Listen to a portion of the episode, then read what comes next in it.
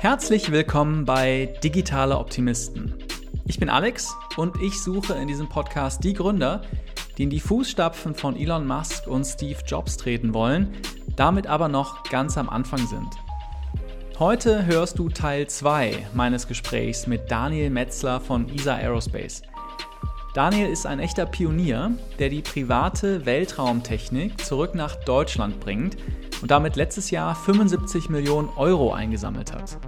Eine wirklich unglaubliche Geschichte und ein intensiver Wettbewerb, der sich über unseren Köpfen im Weltraum abspielt. Hier ein Ausschnitt aus der letzten Folge, der die disruptive Kraft der Satellitentechnik zeigt. Apple arbeitet letztlich auch an ihren eigenen Satellitensystemen. Weil stell dir mal vor, du könntest jedes einzelne Apple-Gerät auf der Erde miteinander verbinden, ohne die Abhängigkeit von den Telco-Providers zu haben. Das heißt, Apple bräuchte dann kein Vodafone und keine Deutsche Telekom mehr, sondern könnte über ihr eigenes System weltweit jedes iPhone, jeden Mac miteinander verknüpfen. Und das ist natürlich auch eine enorme Macht, äh, die diese Unternehmen letztlich anstreben, was auch genau der Grund ist, warum wir hier unbedingt auch auf der europäischen Seite ähm, neue Systeme entwickeln müssen und auch in die Zukunft schauen müssen und hier auch ein bisschen mutiger werden müssen. Denn äh, tendenziell sehen wir hier nicht die Europäer nach vorne schreiten, sondern die Asiaten und die Amerikaner. Sponsor dieser Folge ist Bookbeat, die einzige Hörbuch-Flatrate in Deutschland. Viele meiner Gäste hier im Podcast empfehlen ein oder manchmal auch zwei Bücher. Wenn du die gerne lesen willst, aber wenig Zeit hast, dann sind Hörbücher das Richtige für dich. Mit Bookbeat kannst du so viele Bücher, wie du willst, auf einmal hören und kannst aus über 100.000 davon auswählen. Und das Ganze geht sogar auch offline. Ganz und gar nicht schlecht und noch besser, auf bookbeat.de slash Optimisten erhältst du mit dem Gutscheincode Optimisten einen Gratismonat Bookbeat Premium. Also, kein Risiko für dich, nur Hörbücher satt auf bookbeat.de slash Optimisten mit Gutscheincode Optimisten. Und Sponsor dieser Folge ist auch Safdesk aus Offenburg. Ich selber benutze Safdesk schon seit einiger Zeit, um meine Buchhaltung zu machen. Und es ist nun mal so, dass mir Buchhaltung keinen Spaß macht und je weniger Zeit ich damit verbringen muss, umso besser. Deshalb ist eins meiner Lieblingsfeatures von Safdesk das automatische Erkennen von Rechnungen. Ich lade nur noch die Rechnung hoch und die KI von Safdesk füllt selber fast alle Felder aus. Spart mir Zeit und fu funktioniert vor allem ganz gut. Mit dem Code DO100 erhältst du auf safdesk.de 100% Rabatt auf die ersten sechs Monate.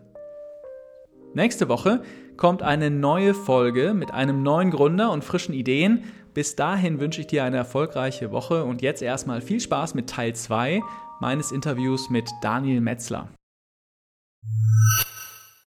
Gut, da, ja, Daniel, wir könnten, also ich, du hast eingangs ein Bild erwähnt von, dass du schon als Fünfjähriger mit Lego-Raketen gespielt hast. Und ich muss dir ganz ehrlich sagen, wenn du davon erzählst, vom, vom Weltall, das hat wirklich schon eine, eine, ja, ein, ein echtes Faszinosum. Ja, ist wahnsinnig faszinierend. Ich höre dir wirklich gerne zu und ich glaube, wir könnten auch noch sehr, sehr lange miteinander sprechen.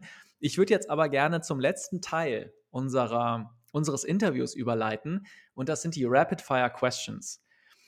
Im Grunde genommen kurze Fragen, du kannst sie aber auch lang beantworten. Die sind nicht in irgendeinem Zusammenhang. Manchmal sind das einfach Fragen, die, ich, die mir in der Woche auf dem Weg zur Arbeit oder beim Joggen oder so in den Kopf gekommen sind. Manche lustig, manche finde nur ich lustig und kein anderer. Das ist dann halt das Schicksal. Ich fange einfach mal an. Die erste Frage lautet, würde es deine Mitschüler überraschen, dass du jetzt da stehst, wo du stehst? Vermutlich nicht. Das musst du erklären. Das heißt, du warst immer schon Head in the Clouds, Weltall und wolltest was gründen oder was, was war's? Nein, aber auf jeden Fall sehr, sehr technikbegeistert und äh, sicherlich immer eher auf der fleißigen Seite, das heißt auch ambitioniert. Und ich glaube, dass es viele sicherlich nicht wundern würde. Okay. Was ist denn deine Botschaft an, ich sag mal, dein 16-jähriges Ich? Also an den, an den du gerade gedacht hast, als wir über deine Mitschüler gedacht haben. Was wäre deine Botschaft von heute mit deinem heutigen Wissen an den 16-jährigen Daniel? Ähm, auf jeden Fall nicht nur kleinkariert denken, sondern auch äh, ruhig nicht davor zurückscheuen, sehr, sehr groß zu denken und manchmal auch äh, die Dinge einfach umzusetzen, auch wenn die Chancen relativ klein sind, dass es letztlich tatsächlich klappt, ähm, es trotzdem einfach mal probieren und schauen, wo man rauskommt. Letztlich gibt es so dieses äh, äh, Sprichwort, if you shoot for the moon, even if you miss, you'll land among the stars. Nächste Frage. Mit welchen Personen, lebendig oder können auch schon tot sein, würdest du gerne mal eine Dinnerparty veranstalten? Das ist eine sehr, sehr gute Frage. Ähm, Dinnerparty, bisschen unterschiedliche Backgrounds, aber alle gehen so ein bisschen, vermutlich auch gedanklich in dieselbe Richtung. Ähm, wenn ich super, super spannend finde, ist Neil deGrasse Tyson, einer der bekanntesten Astrophysiker, ähm, der letztlich nicht nur gute Science gemacht hat, sondern vor allem auch das Ganze in die, äh, in die Gesellschaft reingebracht hat und auch gut vermittelt hat. Ähm, Robert Downey Jr. sozusagen, der im Film zumindest äh, der Iron Man, der aber auch äh, für mich als für mich als Junge sehr sehr definierend war. Und äh, wenn ich äh, eine super spannende Persönlichkeit finde, ist Gwyn Shotwell, die auch in einer gerade in der Raumfahrtindustrie stark von Männern dominierten Industrie äh, es letztlich äh, on to the top geschafft hat und äh, mit SpaceX einfach äh, mit Elon zusammen ein Unternehmen äh, gegründet hat und aufgebaut hat, äh, was eine gesamte Industrie disrupted hat. Ah, interessant. Das heißt, ähm, nicht Werner von Braun als, als Pionier, nicht Elon Musk. Interessante, interessante Wahl. Finde ich gut. Stimmt eine gute, sehr intellektuelle Dinnerparty, die du da veranstaltest. Finde ich gut. Stell dir vor, du wärst der erste Mensch auf dem Mars. Was wären deine ersten Worte? Ja, wir erinnern uns alle an die Mondlandung. It's one small step for man, a giant leap for mankind. Aber was sollten, was würdest du als erster Mensch auf dem Mars sagen? Also vermutlich das erste inoffizielle wäre ähm, eher sowas wie, das ist ziemlich geil hier. Und ähm, ne, was vermutlich spannend wäre, ist, ähm, also ja, das äh, kannst auch nachher zusammenschneiden, aber wenn wenn es wirklich nach der Landung ist, selbst wenn es vor der Landung wäre, wäre vermutlich sowas wie Brace for Impact, weil, weil natürlich die, die Landung sicherlich noch spannend werden würde.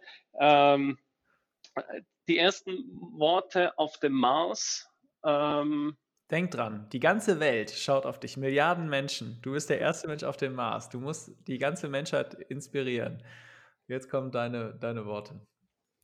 Vermutlich so etwas wie, das ist der Anfang von etwas ganz, ganz Großem für die ganze Menschheit. Sehr gut. Da ist Inspiration drin. Das finde ich klasse. Ja, das geht, guck nach vorne. Wer ist dein Vorbild? Einer meiner Vorbilder ist ähm, einer unserer Investoren, äh, Bülent Altan, der einer der ersten Mitarbeiter bei SpaceX war und quasi auch das ganze Unternehmen auch mit aufgebaut hat. Äh, für mich eine super inspirierende und äh, ja, eine Person, äh, zu der ich aufschauen kann. Bleiben wir mal kurz in dem Bereich. Angenommen, SpaceX wäre eine, wäre nicht privat, sondern es wäre eine Aktiengesellschaft. Man könnte Aktien kaufen. Würdest du Aktien von SpaceX kaufen? Ich denke ja. Es ist einfach ein super, super langfristiges Investment letztlich ähm, hinsichtlich äh, der Technologien. Ähm, aber ich bin der Meinung, dass auch die nächsten Jahre noch sehr, sehr viele spannende Themen kommen. Auch Themen, äh, die sich letztlich nicht mit ESA Aerospace überschneiden. Das heißt, ähm, ich glaube auf jeden Fall, dass hier viele spannende Produkte noch aus SpaceX mit herauskommen. Und nächste Frage ist, was ist das Buch, das unsere Hörer lesen müssen? Es gibt tatsächlich sehr, sehr wenige auch Space-Themen, die das Ganze ich, ich habe da schon sehr, sehr lange da tatsächlich gesucht, um auch gerade Investoren, Politikern und Co. das Thema ein bisschen, äh, ja, ich sage mal, in Prosa beizubringen. Also wenn es etwas technischer wird, äh, dann ist es ein Buch, das nennt sich Ignition. Wenn es etwas nicht so ganz technischer sein soll, dann äh, das Buch von Raphael Röttgen Hoch hinaus. Okay, also das ist ja das erste hört sich relativ technisch an, das geht wahrscheinlich über meinen Kopf direkt hinaus, aber das zweite äh, lese ich mir mal durch. Das scheint ein bisschen zugänglicher zu sein. Absolut. Also das beschreibt auch wirklich äh, ein bisschen die kommerzielle Raumfahrtindustrie und äh, den Einfluss, den es auf vermutlich unser aller Leben in den nächsten Jahren haben wird. Ah, super, das interessiert mich ja. Dann überleg mal, beam dich mal vor zu dem Moment, wo ihr Ende 2021 hoffentlich die erste Spectrum-Rakete von irgendwo in Europa, vielleicht in der Nordostsee, wo auch immer, äh, in den Weltraum schickt und alles klappt. Was machst du dann? Also ist dann, ist da, dann ist doch die größte Party überhaupt für ESA Aerospace fällig, oder? Oder geht es dann sofort wieder zum Arbeiten, zum Analysieren der Daten und äh, für die, äh, dann geht dann die Arbeit direkt weiter? Da wird auf jeden Fall erstmal äh, groß gefeiert. Ähm, ich glaube, ich werde auf jeden Fall auch mal sprachlos sein. Und äh, das Erste, was ich auf jeden Fall machen werde, ist äh, dem Team gratulieren für einen sehr, sehr, sehr großen Erfolg. Äh, letztlich auch nicht für, für ESA Aerospace oder nur für Deutschland, sondern ganz Europa und die ganze Welt. Wahnsinn, ja. Ich drücke euch wirklich von Herzen die Daumen. Denn die letzte Frage, was auch schon das Ende unseres Interviews ist, die ich jedem meinem Podcast, äh, meinem Gast in meinem Podcast stelle, ist, was ist der beste Ratschlag, den du persönlich je bekommen hast?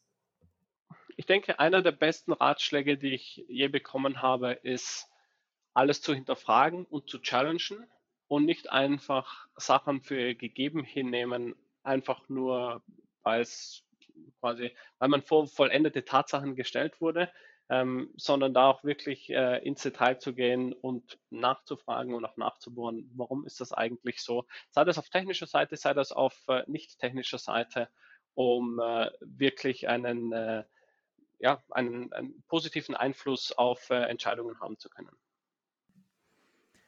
Das sind doch tolle Abschlussworte. Ich glaube, danach kann nichts mehr kommen. Daniel, vielen Dank für deine Offenheit, für, deinen, für diesen Einblick in ja, ein Gebiet, was wo, wo ich mir einfach vorher noch gar nicht so viele Gedanken gemacht habe und du mir da auch ein Stück weit die Augen geöffnet hast, dass da gerade wirklich ein Space Race in einem ganz anderen Ausmaß stattfindet, als nur, wer ist die erste Person, die auf dem Mars rumläuft oder die erste Mondsiedlung oder wie auch immer. Von daher, äh, Daniel, ich kann mich, ich glaube, wir brauchen mehr von solchen Geistern äh, wie dich in Deutschland und in Europa. Von daher vielen Dank, dass du Teil von Digital Optimisten bist. Und ich drücke euch wirklich beide Daumen, dass, dass ihr eure Ziele Ende 2021 erreicht mit der ersten Trägerrakete. Vielen lieben Dank, Alex.